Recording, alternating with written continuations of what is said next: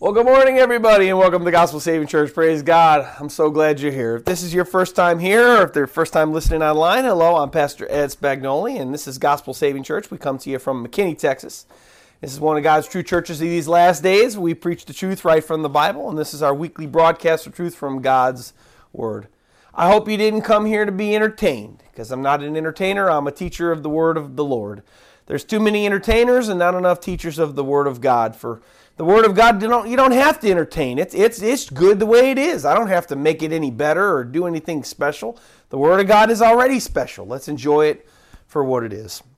So we always start with a word of prayer ask God to help us understand His Word because we know that the Bible says we cannot understand the Word of God, the words of God, or the things of God in our own human understanding. We can only understand them by the Spirit of God. So if you guys would join me in a word of prayer, please, let's ask the Lord to bless our minds and our spiritual hearts so we can understand God's Word and not only understand His words, but then do and obey his words. For it's not enough to understand things. It's it's it's it's what God wants is that for us to understand and then do.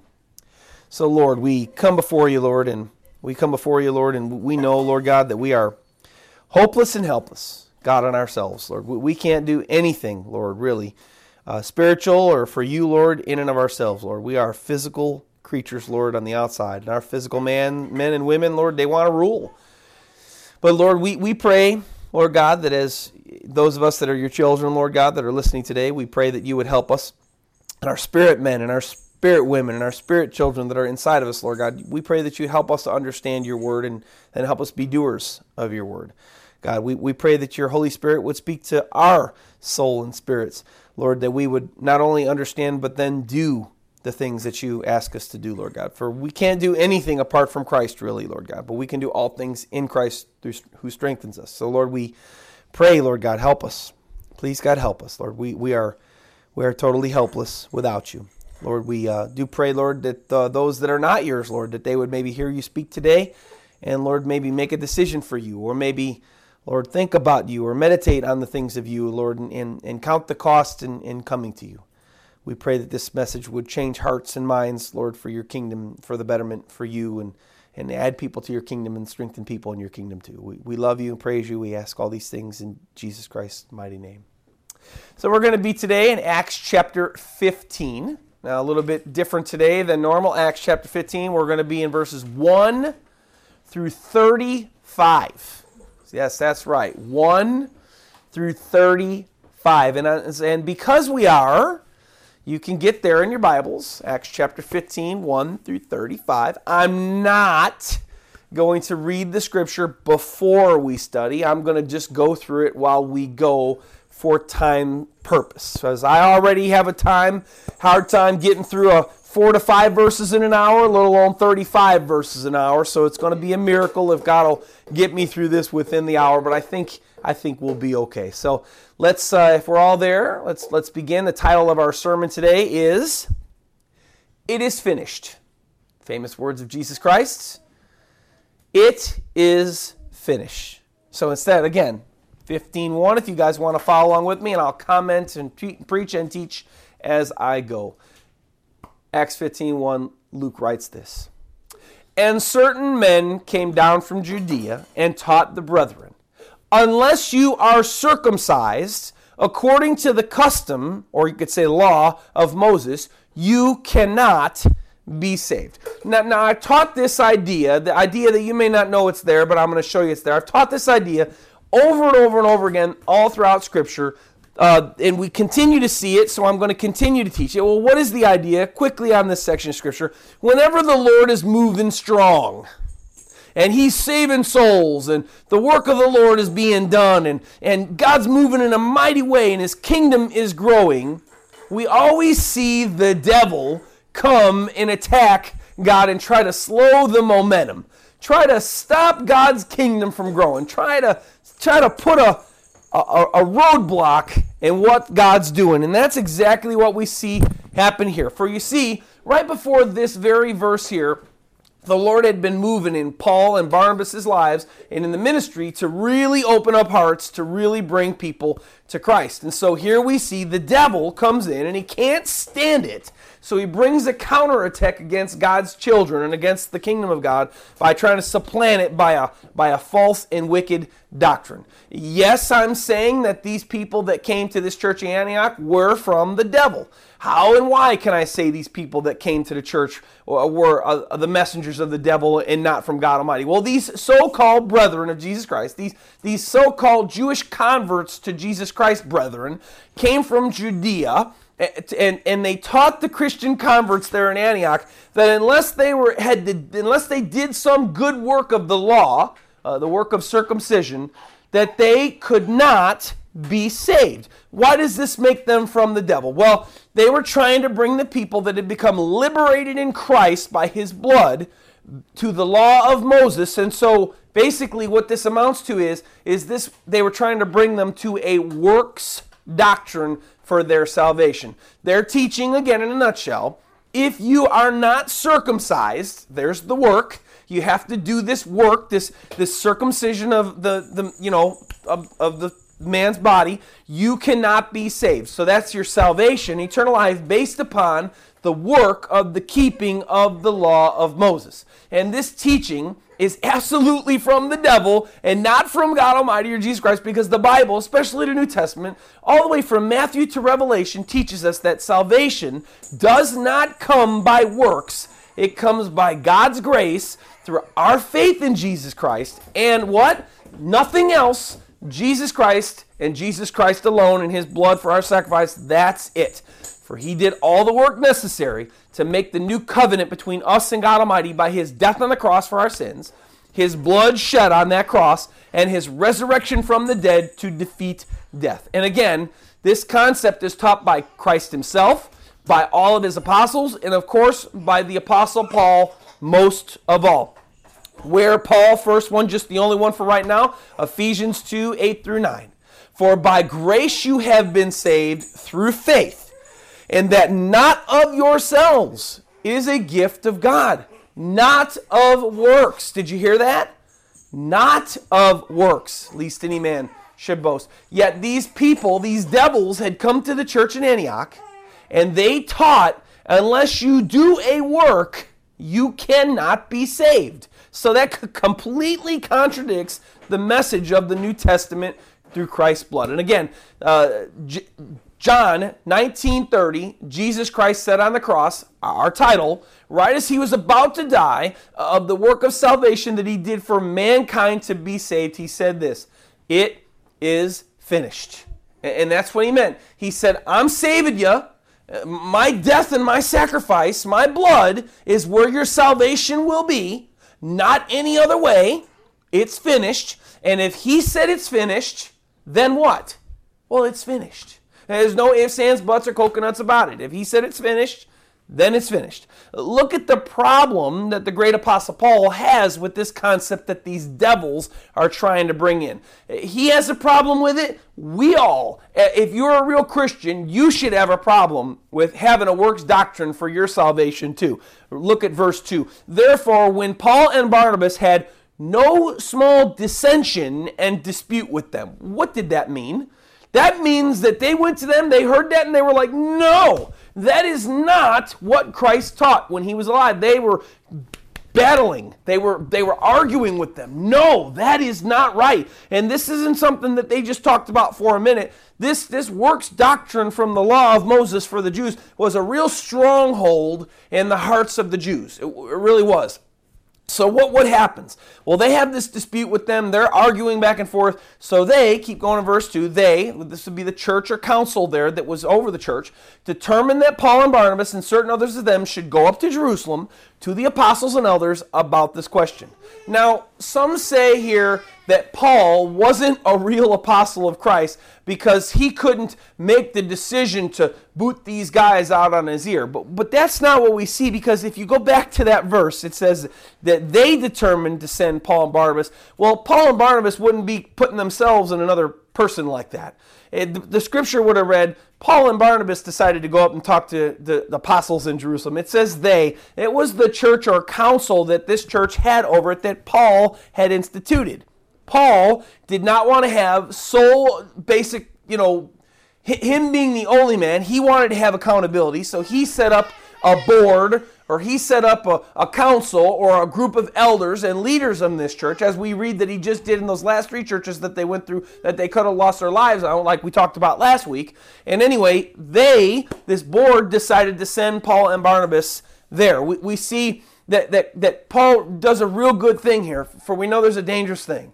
We know if you go into a church and there's one person making all the calls and he has no counselors and he has nobody, no board or nobody to, to, to you know, support or, or not support his decisions, we know that's dangerous. So Paul set up a board so that, you know, they could make sure everybody would keep each other in check. Um, and, and here, Paul, if it would have been up to him, if he wouldn't have had this accountability, these guys would have been out on their ear, flat on their ears out the door, and completely uncredited as being not from Jesus Christ and teachers of blasphemy against Christ and God Almighty. Jesus Christ said of what their doctrine that they were going to bring in here in Luke 22 20 as part of the Last Supper, Passover meal. He said this of the new covenant. This is the new covenant in my blood, which is shed for you. What, what does it mean when you hear this is the new covenant? Well, it means that there was an other one. Like if you say, "Well, I have a new car." Well, you ha- I have a new car. Well, that you had to have a car replace that car. You got a new car, right? I got a new house. Well, I was living somewhere. Now I got a new house. Well, this is a new covenant. Christ brought another, a new. The old one is gone. That's what the Bible says, that the new one has come, and Christ speaks that in Luke 22 20. But Paul didn't need the Paul didn't need the apostles to tell him what to do, but it shows that he was accountable and praise God that Paul was accountable to others. So Paul and Barnabas were, were totally down on, on these false devils' doctrine that these blasphemers were teaching to this new, to their new Christian church plant. Remember, Paul and Barnabas were ones that planted this church to begin with, uh, but being accountable with those in the church, they verse three. So being sent on their way by the church, they passed through Phoenicia and Samaria, describing the conversion of the Gentiles, and they cause great joy to all the brethren. They leave and go through some other cities, and we see there just how important the church was to Paul, for as he and Barnabas were traveling through the cities, making their way to Jerusalem, they stopped and talked to those in the churches that were along the way there in the cities to spread the result of the good news of the preaching of Jesus Christ to the Gentiles. The good news, what? That the multitudes of the Gentiles were getting saved. Praise God. The popular consensus of the Jewish Christian brethren that they met were they were excited and praise God because remember back uh, some time ago there was a big dispute about whether Gentiles could even get saved or not. And so here they really the ones that they were telling could have really responded negatively toward their news, but they didn't. They were excited about getting the, the, the Gentiles getting saved, and so we're excited too because we know that we're most of us that are probably listening to this message are Gentiles. So praise God that God opened that up for us. How did it go for the two apostles once they get to Jerusalem? Look at verse 4. And when they had come to Jerusalem, they were received by the church and the apostles and the elders, and they reported all things that God had done with them.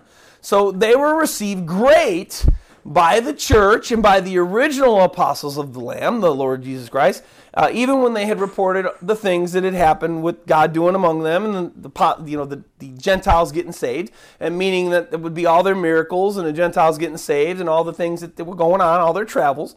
But unfortunately, their warm welcome became worn out when others that were there that had also believed more of the more of the religious Jew kind of that were there, the Pharisees. Look at verse 5. Some of the sect of the Pharisees who believed so they were saved, rose up, saying, It is necessary to circumcise them and to command them to keep the law of Moses.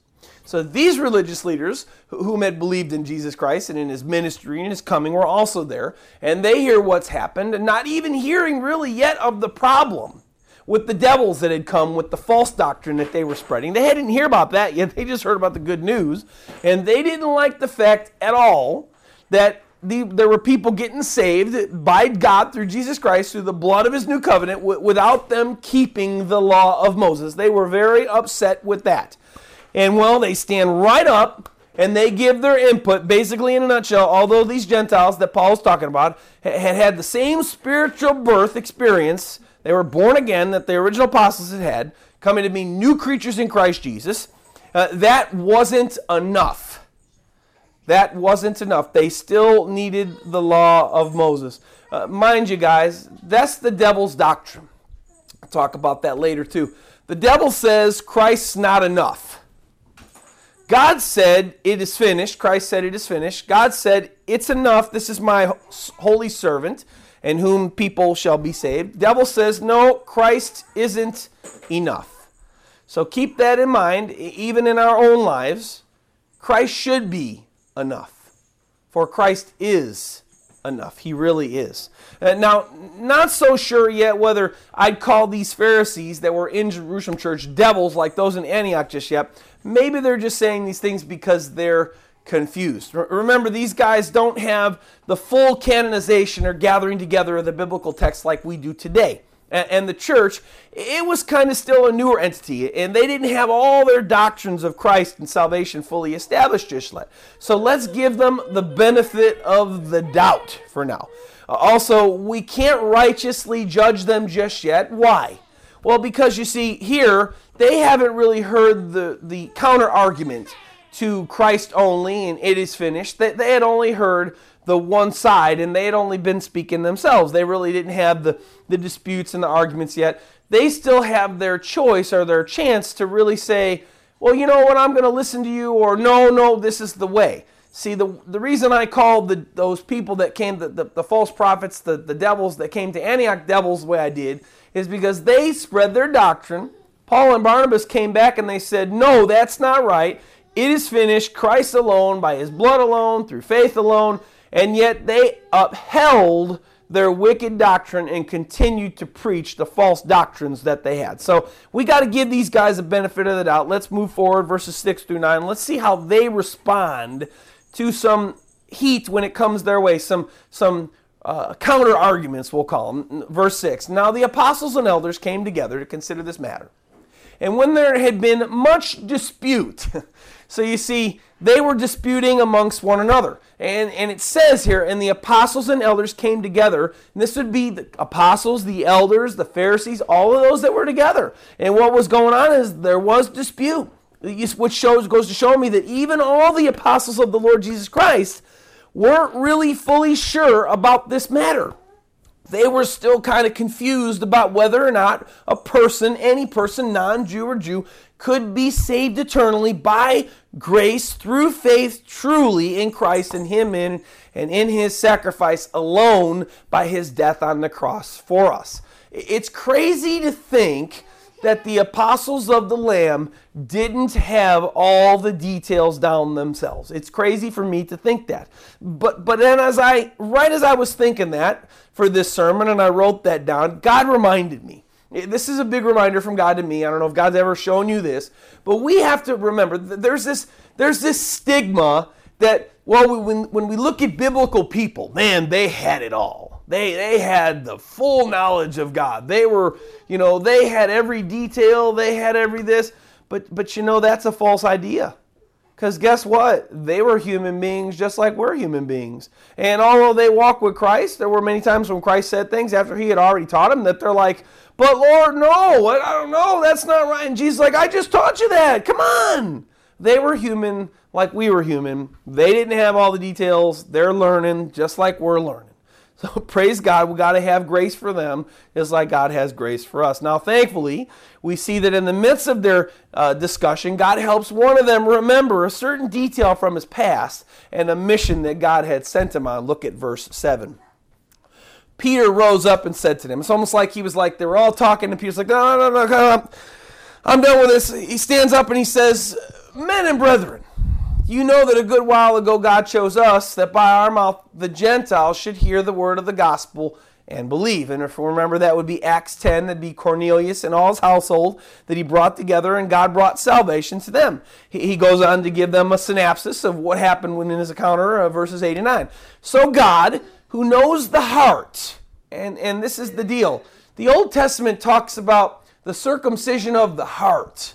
It wasn't necessarily a circumcision of the flesh for salvation that God is looking for. God is looking for a, a, a circumcision of your heart. Is your heart right before God in order to receive the things of God? Uh, so he goes on. I said, So God, who knows the heart, acknowledged them, which means God took notice of the Gentiles by giving them the Holy Spirit just as he did to us, and made no distinction between us and them, purifying their hearts by faith. Notice that they were purified unto salvation by faith and, and not by any work. Uh, Peter says the Gentiles in no way were even trying to keep the law, of God, the law of God through Moses, and yet God saved them just like he did us, just as we were. Now, you who are listening to me today, uh, maybe you are listening to me today and, and you're trying to keep the law of God for your salvation. Well, I want to ask, how do you overlook this section of Scripture? This is the same exact section of Scripture that, that, that, um, you cannot. You cannot. If you're trying to keep the law of Moses and you think the law of God's going to save you, how can you overlook the dispute that the original apostles had on the same matter? Peter is arguing against. Hey, you don't keep the law. You don't keep good works. You don't do any work to be saved. It's by grace through faith, through Christ alone, and through his blood alone. Jesus said, It is finished. And again, if he said it's finished, it's finished. And I say this, uh, my congregation, those who are listening to me out there, who are saved by the blood of the Lamb and by the blood of the Lamb only, because there are those to this day that think that they can be saved by the keeping of the law of Moses that, he, that God gave him. I, I, I kid you not. I, I've met them. I, I've met them, and they think that they need to keep the law of Moses and do all these things, but they just miss the point. We'll talk about this later. So, but nevertheless, I challenge you today, who may be listening to me, who think that you're going to be saved by the keeping of the law of Moses. How do you answer this section when trying to work for your salvation by good works? And by the keeping of the law of Moses. How do you answer this section? This is the heart of what they're talking about here. This was the heart of the dispute. You need to keep the law of Moses for salvation? No, you don't. God saw their heart. They were saved by faith, just as we were, without the keeping of the law of Moses. Think on it. Let's keep going as Peter does. Verse 10. Now, therefore, Peter says, why do you test God by putting a yoke on the neck of the disciples, which neither our fathers nor we were uh, able to bear? This is a huge point. I'm going to bring it up in the end, what part kind of the law plays. But notice Peter says there that concerning God's law to the early Jews that he gave through Moses, that of this law, neither the Jews of old, neither Peter and all the disciples, neither all of them there that were listening, the elders, the Pharisees, none of them, none of them were able to keep the law of God to perfection. And he says, Why, how dare you try to put this yoke of keeping the law of God through Moses on them when we can't even keep it? Uh, again, more on that later at my close. Look what Peter says next, verse 11. But we believe and of course, this wouldn't just be subjective. This wouldn't just be because they believe it, because they, they, believe they see it in the Word of God. But we believe that through the grace of the Lord Jesus Christ, we shall be saved in the same manner as they. He echoes Paul in Ephesians 2 8 and 9. As for us by grace that you are saved through faith. And that's not of yourselves nor of works, but it is a gift of God. Peter says that salvation comes by God's grace through our faith in Christ through Christ and his blood that was shed on the cross for our sins alone, to pay the sin penalty we deserve to suffer, and that be current and eternal separation from God Almighty. And he's saying that it is by Jesus Christ and his sacrifice alone that we, uh, he and the rest of the Jewish Christians, may be saved from these evils of sin, same as the Gentiles could be, even though they did not keep the law of Moses. What a mouthful that Peter speaks. What do they have to say to Peter's experience? Uh, plus, what God Almighty did with the Gentiles through him, through his preaching, uh, despite not keeping the law of Moses, that the Gentiles did not. Keep reading verse 12.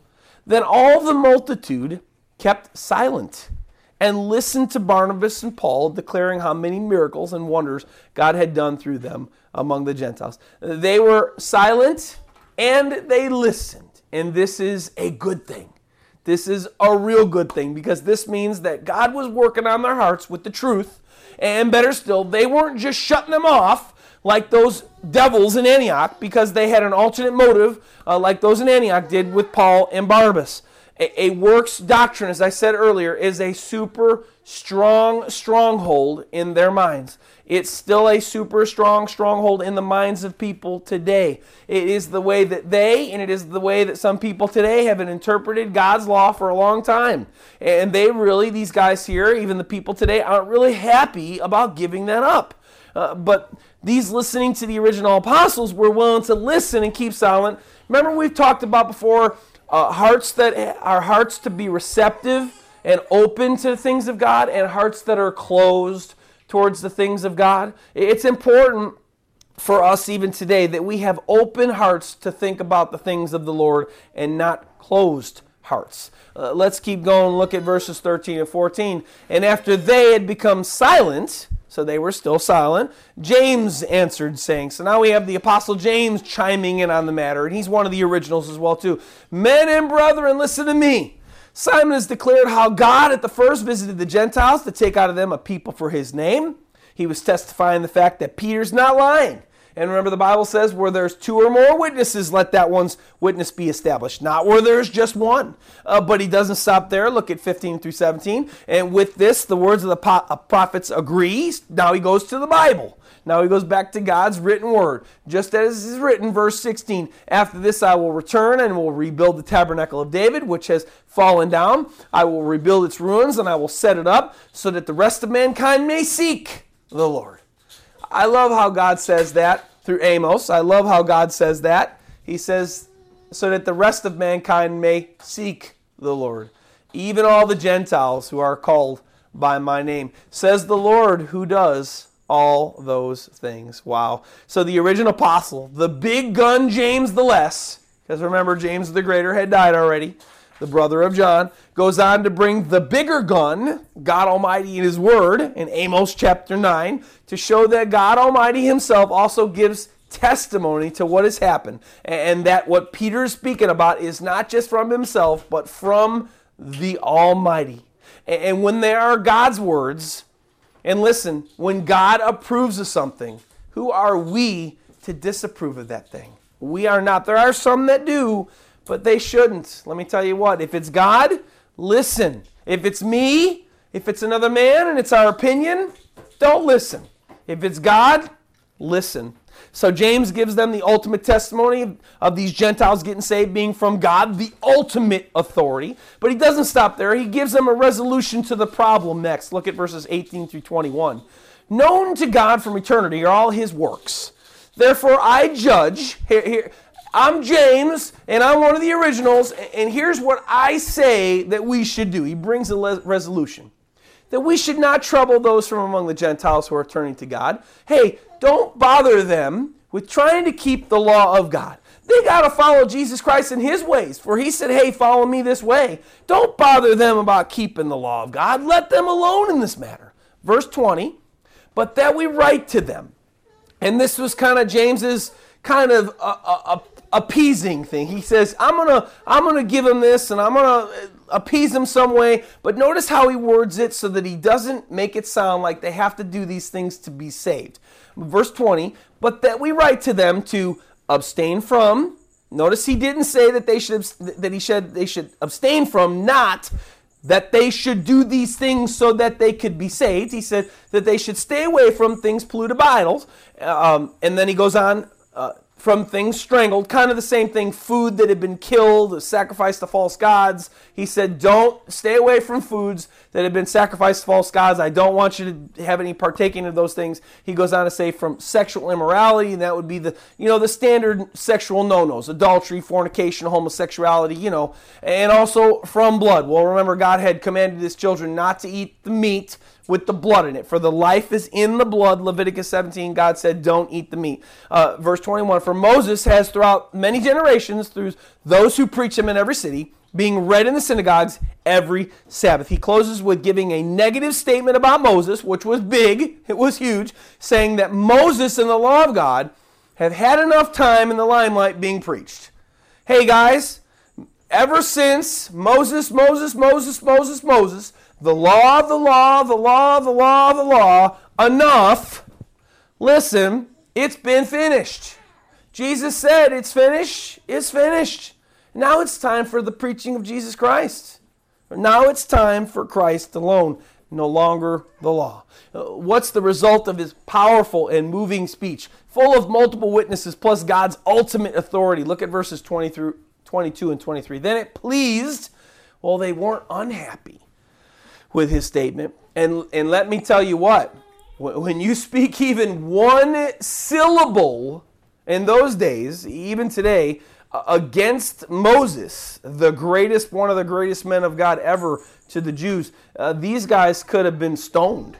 Really, J- James, the apostle, these, these Pharisees, they could have said, No, no, no, no, no, no, no. You do not say bad about Moses. He, he is the man. But instead, it says, then it pleased, verse 22, then it pleased the apostles and elders with the whole church to send chosen men of their own company to Antioch with Paul and Barnabas, namely Judas, who was also named Barsabbas, and Silas, leading men among the brethren. Um, they wrote this letter to them and they said this the apostles, the elders, and the brethren, to the brethren who are of the Gentiles in Antioch, Syria, and Cilicia. So well, let's write this letter, this, this kind of this letter to let them off the hook and we're not going to bother them keeping the law of God to all these Gentiles everywhere, really, all these churches that you've been through. Look at this beautiful letter that puts the works based doctrine that these devils brought to the children of God in Antioch to shame. Verses 24 through 30. Since we have heard that some of that some who went out from us have troubled you with their words, unsettling your souls. You see, that goes to show us how these Christians in Antioch took their words. These Christians in Antioch took their words as if they were from the apostles themselves. Oh no, we should be keeping the law of God to be saved. Oh no. And so their souls were troubled. They were being troubled.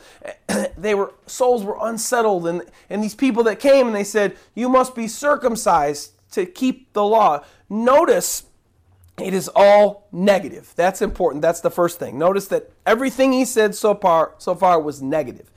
And he goes on to say, this is more important than anything, to whom we gave no such commandment.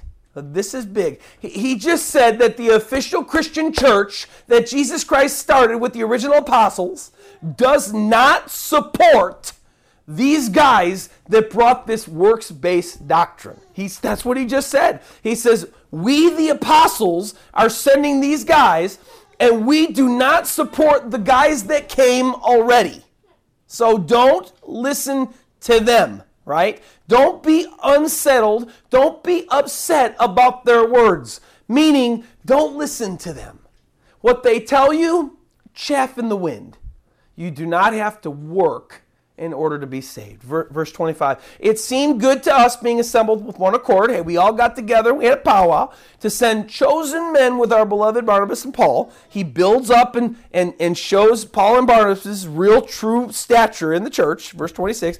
Men who have risked their lives for the name of the Lord Jesus Christ. We have therefore sent Judas and Silas, who also report the same things by word of mouth. They send all solid Christian men whom these in the church of Antioch would have known, and just not just any men, but notable men of God that were highly esteemed and that they highly esteemed by the that the original apostles highly esteem, and they give them this letter of this good news. For you see, the devils came to the church in the first place, and they had no authority to teach what they what they taught.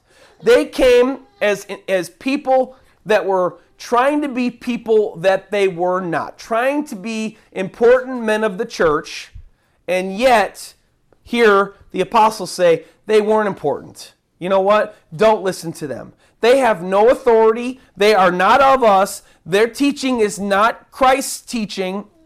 This letter was huge then, and it should be huge now to us. Really, it should be huge. For those of you who right now maybe are trying to keep the law of God for your salvation, this letter should change your life. Peter just said, the apostles just wrote, these guys that are teaching this doctrine, they're not from us. Do not listen to their words. Their doctrine is not from Christ.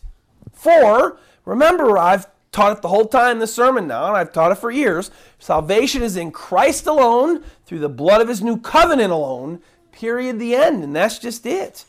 They go on in verse 28 to say, For it seemed good to the Holy Spirit and to us to lay upon you no greater burden than these necessary things that you abstain from things offered to idols, from blood, from things strangled, and from sexual immorality. And again, I've explained all that already. If you keep yourselves from these, you will do well.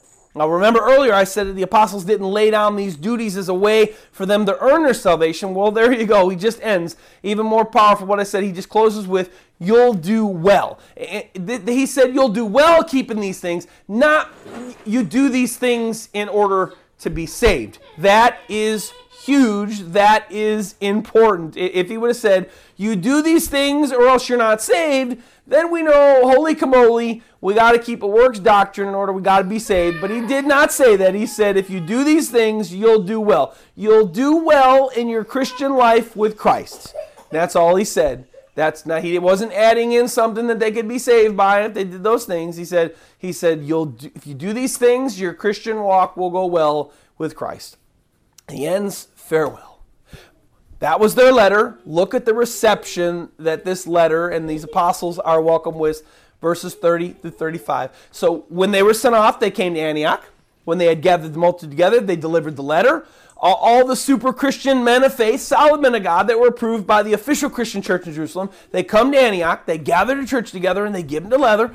Verse 31 When they had read it, they rejoiced over its encouragement. I could imagine they, these guys come in. Paul and Barnabas had been teaching them. They were taught grace through faith. They were taught Christ alone. It is finished. Then these guys come in. They, they, they're pretending to be something that they're not. Apostles, important apostles from the main church. No, no, no, no, no, no. That's not enough. You got to be saved by the law. Oh, no. We're not doing enough. Oh, my gosh. Lord God, please forgive us. We need to be circumcised. We need to do this. We need to do this. We need to keep the Sabbath. We need to oh my goodness, oh, we got to do all these things. Oh my goodness, what we're, we're not even saved. They might have been thinking. Yet here, they rejoiced over its encouragement. Uh, they, they got good news. They got good news that they no longer had to worry about keeping the law of God to be saved, Rather, the law of God is just a good moral guide for us to walk by. It's not what, what Paul and Barnabas and all the apostles saying. It's not what you do to be saved. They no longer had to be stressed out about keeping the law of God in order to be saved. They were, one word, relief. They had relief. They were, I bet they took a big, deep breath and they were excited and they were like, all right, let's be free in Christ and let's serve Christ like He told us to. Look at our last three verses, 32 through 35. Now Judas and Silas themselves, being prophets, also exhorted them, strengthened the brethren with many words. Uh, what happened here is they continued to stay there and teach them in the correct and only way of Jesus Christ, and the correct and only way to have eternal life, I'm sure. For, for you got to understand, this is the one dangerous thing about doctrine. Doctrine can be poisonous. And their doctrine was poisonous, for sure. And, and once poisonous doctrine enters people's minds, the only way to quell that, the only way to get rid of it is by the teaching of the truth. The same way, if a whole room is dark, the only way to get darkness out of a room is to turn on the light. That's it. And so here, these guys stayed And verse 33 tells us and after they had stayed for a time, that means that they were there for a while, they were sent back with greetings from the brethren to the apostles. However, verse 34, it seemed good to Silas to remain there. Paul and Barnabas also remained in Antioch, teaching and preaching the word of the Lord with many others also.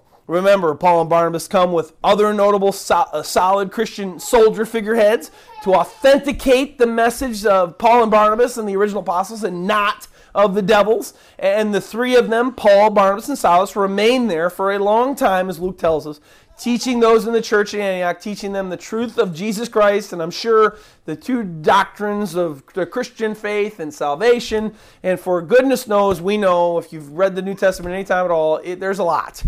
There's a lot of things that Christ wants us to do that, you know, he has duties for us to do. And so, you know, I'm sure they were there. And they, again, they still didn't have a, a, a canonized Bible. So it was all just word of mouth and what Christ had taught them and passed on to the apostles. And so there was a lot. So we covered a lot of scripture today. And really, I will say this not much time. I'm impressed. I didn't know how long this section of scripture was going to take me. I commented, uh, being led by the Lord in my the sermon. Uh, as I said earlier, I can barely do four or five verses in an hour. Today we covered 35. I'm pretty impressed with that. I'm, I got to say, I'm pretty impressed with that. Uh, their main message again, getting back to that while we're in our moving toward our close here, and, and one that I affirm today with us here today, we are saved. People are saved through faith in Christ alone by his blood alone and not by any other work of the law or not by any good work at all, period, the end. Remember, Jesus Christ said, John 19 30, concerning the only work by which could save mankind, with his death on the cross, and he was about to die, he was at his end, he might have been on God power at the end there, just barely hanging on there. He said, It is finished. And the true disciples, the apostles of Jesus Christ, have been preaching this truth of Christ alone, faith alone, in Christ alone, his sacrifice and his blood alone, and they've been preaching it since the first century. And I, and, and really very few today, actually preach the same thing. There are many today, in case you didn't notice, uh, many today don't believe in, in a salvation by Christ alone, through faith alone, in the Son and His blood, and through His new covenant alone. They teach, much like these devils that came to Antioch here, they teach a false doctrine. They teach a doctrine of works. Now, come on. The message of the devil again. Christ's sacrifice wasn't enough for mankind's salvation. Christ's sacrifice wasn't enough. The devil, you have to do something else in order to be saved. You have to do some other good work in order for God to be happy with you, in order for God to save you.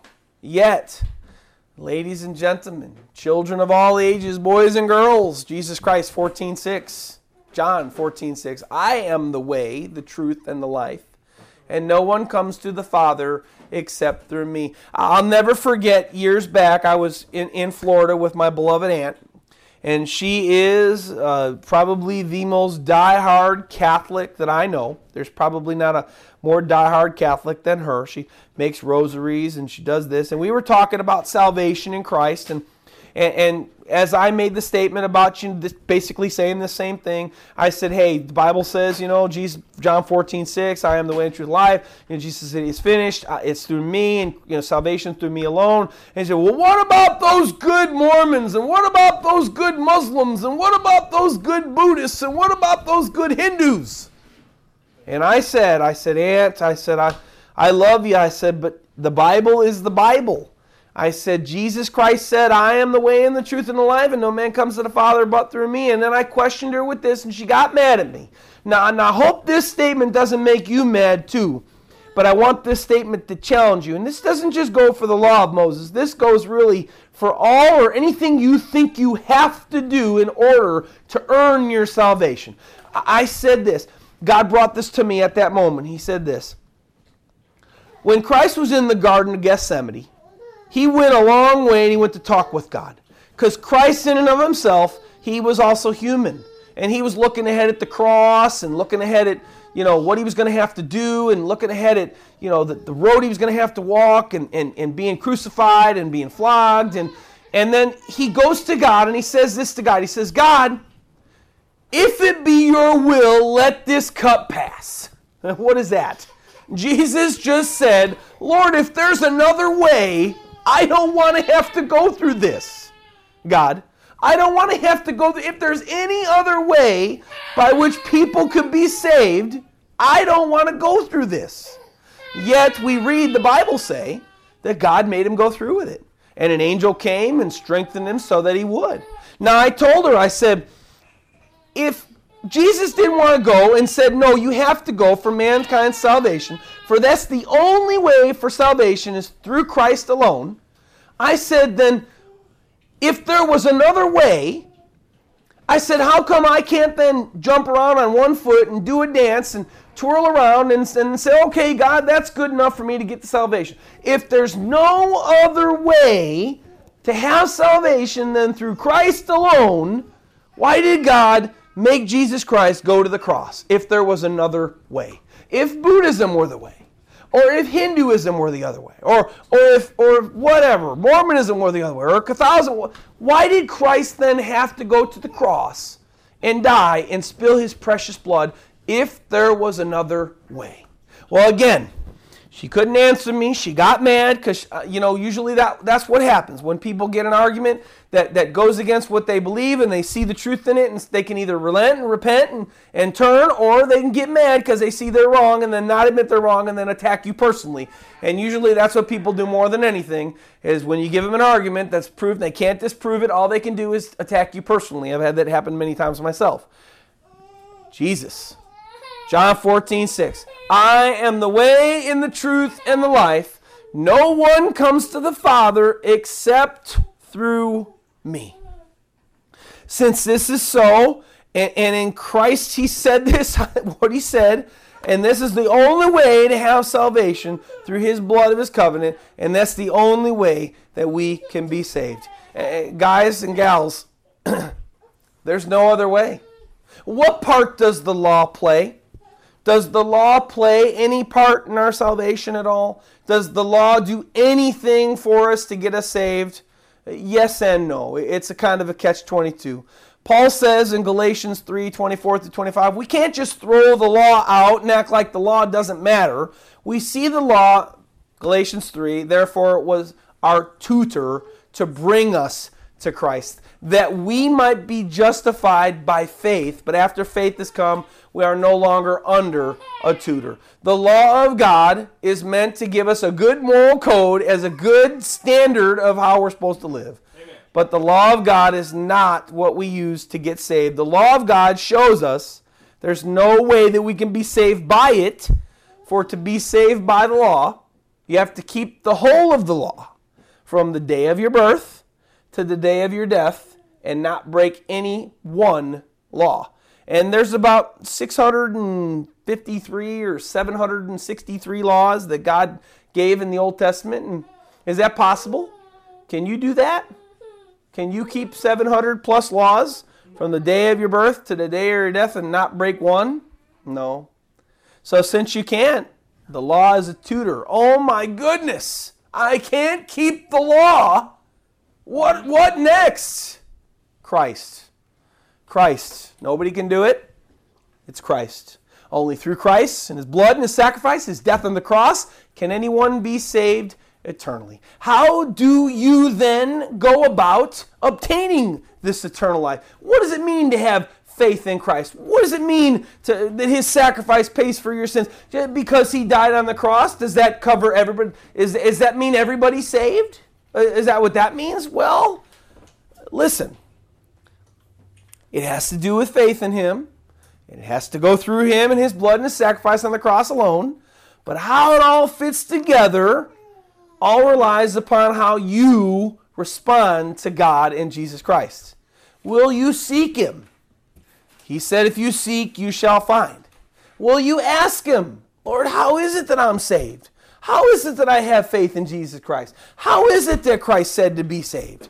How does that happen?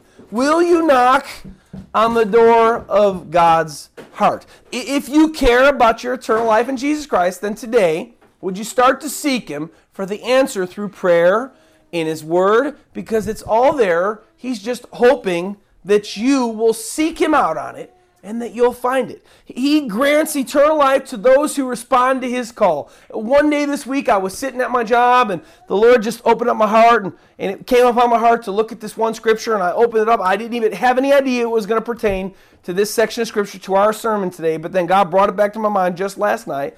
Listen to what God says in Isaiah 66, 1 through 4, about responding to his call, about him bringing salvation to you, about, you know, how you attain salvation, faith in Christ, and so on and so forth. Listen to what he says. Isaiah 66, 1 through 4. This is why the response of what we go through is so important and that we don't try to work, but that we just respond to God in his calling. He says this Heaven is my throne, and earth is my footstool. Where is the house that you will build me, and where is the place of my rest? For all those things my hand has made and all those things exist, says the Lord. But on this one I will look, on him who is poor and of a contrite spirit, and he who trembles at my word. He who kills a bull is if he who slays a man. That's not good, right? He looks on the poor in the contrite spirit. Keep that in mind. He who sacrifices lamb as if he breaks a dog's neck, and he who offers a grain offering is he offers swine's blood. He who burns incense is he who blesses an idol, which is all not good. So that's all works. He says, not all good. No good, no good. And he goes on to say, just as they have chosen their own ways, and their soul delights in their abominations, so I will choose their delusions and bring their fears on them because here's the here's the kicker. Here's the home run ball, guys. Listen. When I called, no one answered. When I spoke, they did not hear, but they did evil before my eyes and chose that in which I did not delight. God's calling. How are you responding? Are you responding by trying to earn your way into God's kingdom by your good works? Or are you responding by seeking Jesus Christ? Asking Jesus Christ, how do I get saved? Knocking on the door of God's heart. Are you responding to when He's calling? Are you opening your ears so that when He's calling, you're going, okay, Lord, what do you want me to do? Or are you trying to do all these good and great and mighty works in your eyes in order to be saved? That's what it all boils down to. No work is going to get you to heaven. I don't care who you are, whether you're a Buddhist or a Hindu or Muslim or a so called Christian or even someone who professes to be a Christian or whatever. No good work is going to get you to heaven. It's this. When I called, no one answered. Will you answer by seeking? Will you answer by asking? When I spoke, they did not hear. Will you hear? Will you hear? Will you, will you respond? Or will you continue to do it your own way? Don't do it your own way. God's the Savior, Christ is the Savior. And He cries out to you today through Jesus Christ and says, Seek me.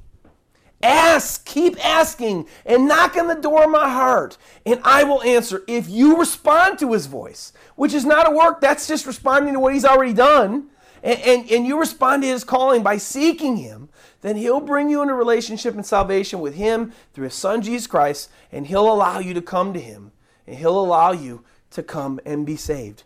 How will you respond? Let's pray. God, thank you so much for your word.